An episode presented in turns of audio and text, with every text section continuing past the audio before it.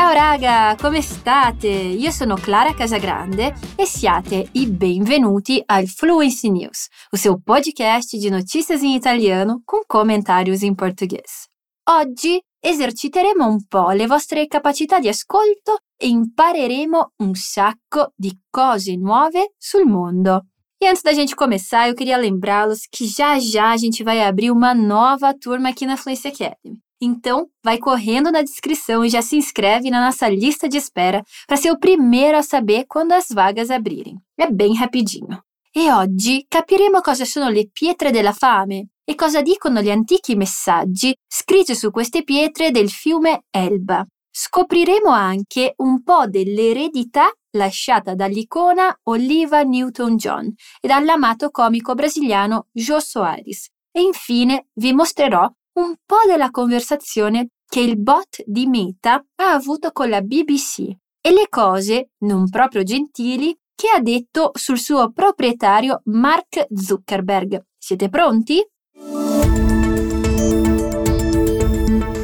Mensagens de presságio cravadas em pedras que se revelam uma vez em anos. Isso pode parecer coisa de filme, mas é o que está acontecendo agora na Alemanha e na República Tcheca.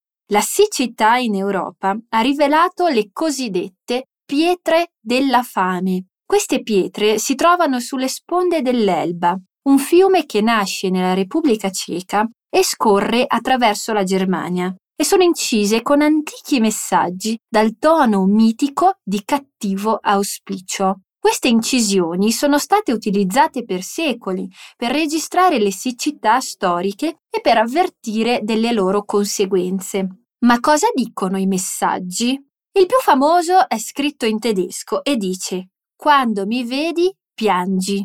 Altre frasi riportate sulle pietre sono la vita fiorirà di nuovo quando questa roccia scomparirà. E coloro che mi hanno visto una volta hanno pianto, e chi mi vede ora piangerà anche lui. E anche piangerai quando vedrai questo. L'acqua era così bassa nell'anno 1417. È chiaro che la situazione è allarmante, ma le conseguenze di oggi non sono così gravi come in passato. Oggi c'è abbastanza tecnologia perché la gente non dipenda più tanto dal fiume. Tuttavia la situazione è ancora lontana da essere buona. Paesi come la Spagna e la Francia sono già in fase di razionamento dell'acqua e in Ungheria le navi sono in difficoltà a causa dei bassi livelli di acqua. Inoltre, l'ondata di calore continua a perseguitare l'Europa. Gente, que isso? Parece coisa de filme. Muito louco. Aqui nessa notícia, eu quero que você perceba uma coisa. No começo aparece a frase: La siccità in Europa ha rivelato le cosiddette pietre della fame. Depois temos a frase: Queste incisioni sono state utilizzate per secoli per registrare le siccità storiche. Porque em uma a palavra siccità vem acompanhada de um lá e na outra de um lê. Qual é a diferença entre eles? É bem simples. O lá é um artigo que usamos com palavras femininas no singular, enquanto o lê é usado para palavras no plural. Mas agora você deve estar se perguntando: mas a palavra não é a mesma, siccità? Por que ela não está no plural? A resposta para essa pergunta é, na verdade, bem simples. Palavras que têm acento na última sílaba não mudam de forma, seja no plural ou no singular. Nesses casos, tem duas coisas que vão nos dizer se a palavra está no singular ou no plural. A primeira é o contexto e a segunda é o artigo que precede a palavra. Vou te dar mais alguns exemplos de palavras assim: responsabilità, città, attività, università, virtù e te. Para todas essas palavras, a mesma regra é válida. Quando estão no plural, sua forma não muda, mas todas as palavras ao redor delas devem concordar com o plural.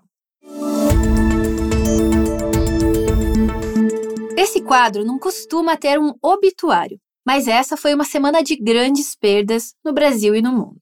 Il 5 agosto del 2022 il Brasile ha dovuto dire addio al suo più caro conduttore televisivo, umorista e scrittore, Jô Soares. Morto a 84 anni, Jô ha lasciato ai brasiliani una grande eredità di umorismo. Infatti, l'umorismo era l'ago che cuciva insieme tutti i suoi lavori. Libri, opere teatrali, spettacoli televisivi, monologhi. Non era Joe se non faceva sorridere. Non è più tra noi, ma la sua arte rimarrà, perché sarà sempre ricordato come il conduttore del più grande talk show del Brasile, il programma do Joe. Joe non è stata l'unica grande perdita di questa settimana. Olivia Newton-John, la grande cantante, nota per aver interpretato Sandy in Grease, è morta serenamente lunedì mattina, all'età di 73 anni. Con cinque single al numero uno della Billboard Hot 100, il suo più grande successo è stato combattere il tumore al seno e vincere per oltre 30 anni. Olivia non solo ha combattuto la malattia, ma ha anche condiviso il suo percorso e ispirato migliaia di persone. Ha trascorso la maggior parte dell'ultima metà della sua carriera come sostenitrice dei pazienti e dei sopravvissuti al cancro. Trent'anni dopo la sua prima diagnosi di cancro al seno, nel 1992, Olivia continuava a mantenere un'aria positiva quando si trattava di affrontare il cancro. Come ha scritto il marito John Sterling su social media, Olivia è stato un simbolo di trionfi e di speranza per oltre 30 anni, condividendo il suo viaggio con il tumore al seno. La sua ispirazione di guarigione e la sua esperienza pionieristica con la medicina vegetale continuano con l'Olivia Newton-John Foundation Fund, dedicato alla ricerca sulla medicina vegetale e sul cancro. Ci mancheranno entrambi. Com certeza, os dois vão fazer muita falta, mas também deixaram muita história por aqui. Sobre essa triste notícia, tem duas coisas que eu quero que você preste atenção. A primeira é a forma como nos referimos aos dias em italiano. No começo da notícia aparece a frase Il 5 agosto del 2022. Percebe como as palavras meio que vão direto uma seguida da outra? Em português, nós diríamos 5 de agosto de 2022. Em italiano, não precisa. A gente pode dizer 5 agosto 2022 ou até 5 agosto del 2022. Percebe? Se eu quisesse dizer, por exemplo, o dia que eu nasci, eu não precisaria dizer 10 de maio de 1992, mas simplesmente 10 maggio 1992. A outra coisa é mais para o final da notícia. A palavrinha oltre, che aparece na frase Olivia è stata un simbolo di trionfi e di speranza per oltre 30 anni. Nesse caso, ela quer dizer por mais de 30 anos. Mas muitas vezes ela também é traduzida para além, oltre igual além. Para falar do Jô, por exemplo, eu poderia ter dito: Oltre a apresentare il suo programma, Jô ha scritto dei libri. Além de apresentar o seu programa, Jô também escreveu livros. Os robôs estão cada vez mais parecidos com os humanos. Eles são capazes de limpar, conversar, andar e até mesmo reclamar do chefe, não acredita? Então, se liga nessa notícia. Venerdì scorso la grande azienda tecnologica di Zuckerberg, Meta, ha rilasciato un nuovo chatbot, un robot virtuale in grado di parlare di quasi tutti gli argomenti. Si chiama BlenderBot 3 e il suo programma impara, tra virgolette, da grandi quantità di dati linguistici disponibili pubblicamente. I giornalisti della BBC hanno deciso di testare il bot e di verificare le opinioni sul suo capo, Mark Zuckerberg, CEO di Meta.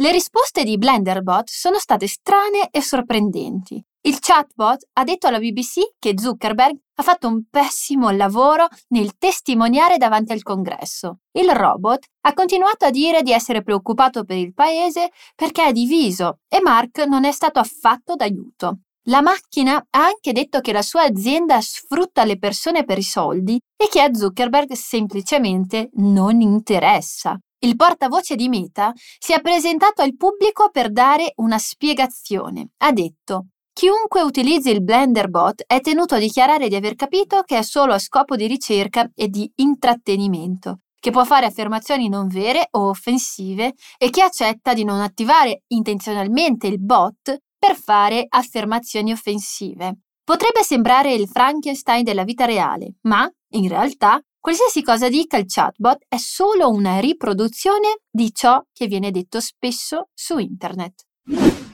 E aí, o que você acha? Que o robô tem ideia própria ou são as pessoas que estão pensando isso por aí? Talvez o Zuckerberg tenha que se preocupar com isso. Aqui nessa notícia, a gente viu o porta-voz da empresa falar: chiunque utilizzi il Blender Bot è tenuto a dichiarare.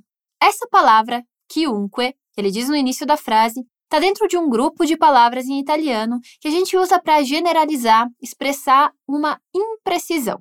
Existem quatro palavras dentro desse grupo: chiunque, ovunque, qualunque e comunque. O chiunque a gente usa para generalizar pessoas, ou seja, qualquer um.